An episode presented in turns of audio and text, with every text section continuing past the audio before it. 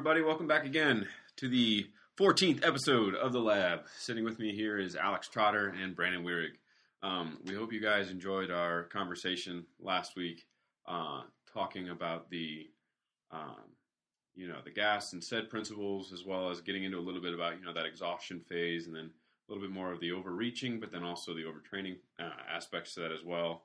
And um, today, what we're going to talk about, though, a little bit is we're going to talk about plyometrics as well as post activation potentiation exercises. Um, so, just to kind of, I guess, elaborate a little bit more on what plyometrics are, Brandon here is going to give his definition of what a plyometric exercise is or what it, what it actually is happening in the muscle. And then we'll kind of go into, because the post activation potentiation is more of like a, a, more recent term and a more recent, I guess you'd say, training style.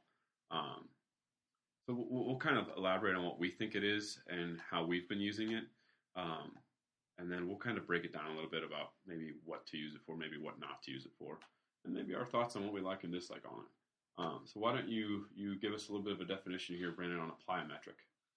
So a plyometric is a type of training exercise that uses speed, force at different uh, movements to build muscle power, and it really just uses the the stretch shortening cycle, which is basically you stretch a muscle it's not going to like it, so it's going to rapidly shorten the muscle. Then you have the, the explosion. Uh, we use it a lot. Um, there's different. Another way to look into it, look into that is there's the eccentric phase. Then you have the amortization phase, which is kind of the transfer from the eccentric to the the concentric. Um, muscles are like rubber bands, so the faster you, you can stretch a muscle, the, the quicker it's going to snap back. So that's kind of how our muscles work. So a lot of people will make the mistake of they'll like if they're doing a box jump, they'll kind of go down slow, then they might kind of have that freeze moment in between going back up, and that's you're not kind of getting the body's natural stretch reflex. Yeah, of, of that. So we want to we work on like just really just already having a, a a big stretch, big deep breath, kind of on the balls of the feet, really, then just how fast can you snap down in your position, explode up. So that's kind of how we focus on just like a basic box jump things like that. But uh, I do I do plyometrics, some form of plyometrics like every speed warm up. Mm-hmm. Um, whether it just be like a broad jump or like skips for height or bounds or transverse jumps, um, single leg jumps. I mean, it's basically running is just like a reactive, just very fast plyometric. We use them for large muscle groups. We use them for like ankle stiffening and pogo hops. Um, I think the most neglected plyometric is upper body. I mean, you definitely need to have an explosive upper body, especially if you play football. I mean, mm-hmm. really any sport lacrosse. So we'll do like uh, plyo push ups, start on the bench, drop in, hit the ground, explode back up. Uh, banded plyo push ups, kind of like an overload, like just what you do for like a, a band assisted jump. We did the same thing for upper body. Um, and then just uh, like tie a band around your knee and then have like a sled and just like reactive. Yeah. Push, push the, it. Yeah, like try to do like maybe 10, 15 reps is fast and explosive as you can. Yeah. So that's kind of how what it is and how we utilize it. Mm-hmm. I, I, will say when I first saw you implement that, I think it was track athletes maybe. I was mind blown. I was like, "Oh, that's genius!" It's, it's like I just never seen anything like it. It's a hell of a chest wow. pump, too. Yeah. yeah. So then let's kind of dive into how you take a plyometric exercise and then you combine that with like that post activation So, like, what that means is you're essentially ramping up your nervous system in order to generate more and more recruitment, right? So then when you do that, then you have what, what they would call a state of an increased excitement within the body, within that muscle group, whatever you've just stimulated. And then you go to do that at a lesser intensity so that you can just basically produce way more force or power. Um, so, for example, uh, let's say we have someone who is they've got a barbell on their back, they're pushing up into pins, they're maybe quarter squat, quarter squat depth, and they're driving up through the pins. There's no movement occurring, so it's like an isometric, and they're driving as hard as they can up into that. Let's say you hold it for like let's say what six seconds, six, six seconds, six to ten, six to ten seconds. Long, yeah. So you'd have them hold that there for six to ten Depends seconds. On the level of the athlete. Yeah, yeah, that's true too. So you have them hold into that press as hard as they can, and then immediately go over to a box and explode as hard as they can, trying to float up onto that box. Um, so I've always thought it as someone's revving the engine, they're getting that, you know, the RPMs up, they're wrapping it up, wrapping it up, and then hit launch control. Exa- exactly traction control Yeah. on go. Yeah. Um, so I know, like you were just saying, how would you go about using that with like different sports, or like when is it important to use? Because I mean, sometimes you're not going to do that all the time. I um I like to use it maybe preseason of a sport. Yeah. Just kind of get the fibers and everything kind of getting into it. Um, it's like a it's basically almost like tricking the brain Mhm. in a sense. I think one way I explain it to you is to shorten it up. It's like you pick up a, a gallon of milk and then close your eyes for ten seconds, and you think you're picking up another gallon of milk, but someone dumps three fourths of it out. Yeah. And you're Yep. like your body's prepared to pick up a gallon of milk, but then all of a sudden it's only like a quarter, and then you just rip it up. Goes flying. So yeah, in a sense, it's tricking the body, but um, um, I'll end up going maybe through preseason all the way to the end of that season. Mhm. I like to spend most of the like straight like you looking at- into like a full like you only play say football like right now AJ is going through a, an eccentric phase. Mhm. So he'll go through his eccentric phase, and then he'll kind of start combining an eccentric phase with a with a, a strength phase.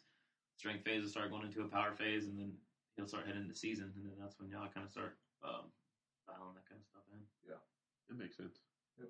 And one of the things I've actually liked using it for is uh, actually the Olympic lifts. So like my worst Olympic lift is probably the snatch, and so like and it's always that transition point from first pull to second pull. So what I've actually started doing is I will set up my my J hooks in a certain like level of where I'm transitioning just above my knee, and I will pull for about ten seconds with my hands out at the snatch grip, and I'll pull up into that and my I mean it lights my back up. It gets everything to kind of start firing, and then when I actually start going into my percentages, I feel like I can actually exactly. It's way more explosive. I don't feel like I'm losing my positioning as much. But I've I've been monitoring. I mean, you got to monitor how many reps you do, so that when you actually do go to your working set, you're not just like fatiguing out.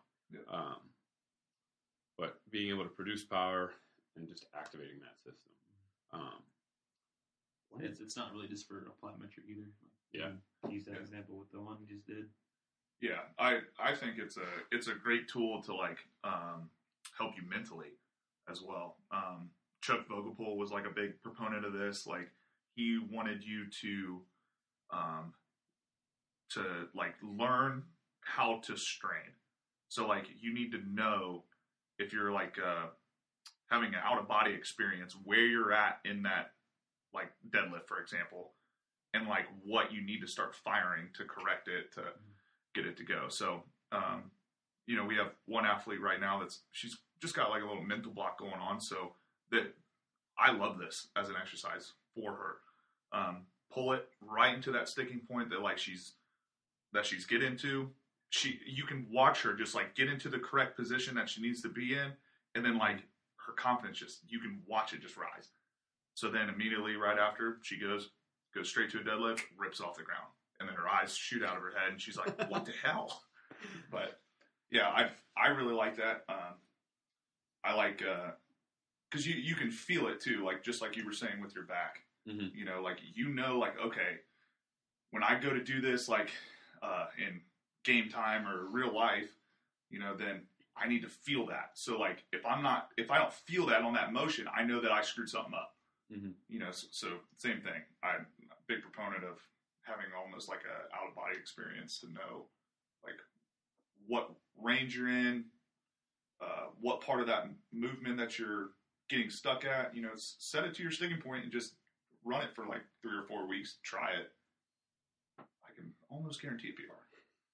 Well, it's, it's easy for us to figure out where your Yeah. weaknesses are too, because if you got a kid that Yeah. doing like I say uh, the isometric um, Mhm. deadlift, like they're able to keep a strong upper back, but then you kind of start seeing their pelvis rotate. Yeah. Okay, well that's weak hips, weak low back. You Yeah. can't brace your core part, but if their hips stay in a good position, then all of a sudden you start seeing the upper back roll. Well, Yeah. Okay, we can Yeah. adjust that too. Start doing the upper back stuff like that. So it's a really good tool for coaches to figure out where your weaknesses are and where you need to develop too. Yeah. Exercise and assessment at the same time. Yeah.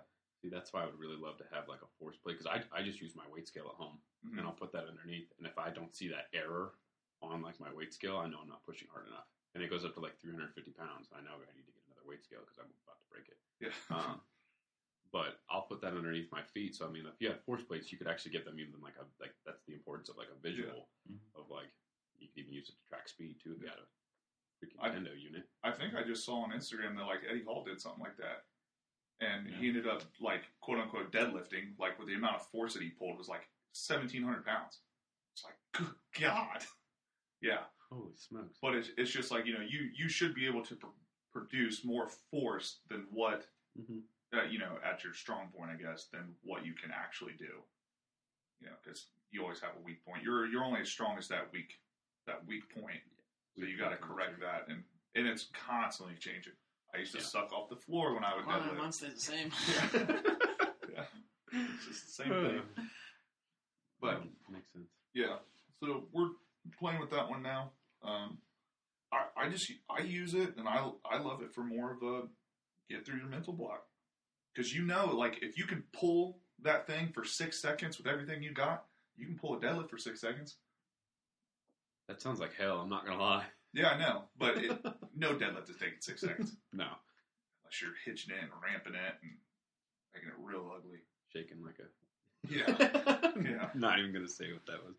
Um, no, guys, but we'll we'll probably try to put up a video of uh, an example of one of those types of exercises like we're talking about. Like maybe look with the the squat pin, and then using the box jumps. I'll have, I'll have Brandon do that. yeah, so it's definitely something recently that's been kind of taken over for more of a, a power development hmm style, but it's, it can definitely be used for strength. Yeah, we'll put up an example of a lower body one as well as an upper body one. Maybe we'll have Trotter do one with like a pin press, benching, and then doing like maybe a plyo push up. Yep. Um, just for an example. Um, but we hope you guys enjoyed this conversation. If you guys want us to elaborate this on um, on either one of those topics, let us know, and we'll go into it a little bit more detail. But be on the lookout for the video for both the upper and lower body examples. But um, next week, what we'll be doing, uh, we'll be bringing in another interview. We're going to be bringing on his name is David, or well, D- Dr. David Farwick. Um, he's a physical therapist down with Mobility Fit down in, uh, I believe he's down in Centerville and down in the Cincinnati area.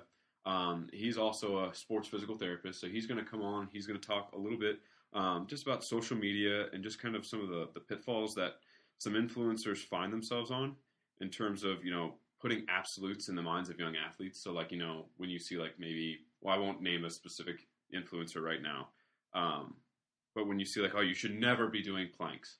Uh, or you should never be doing squats to, to below 90 degrees, things like that.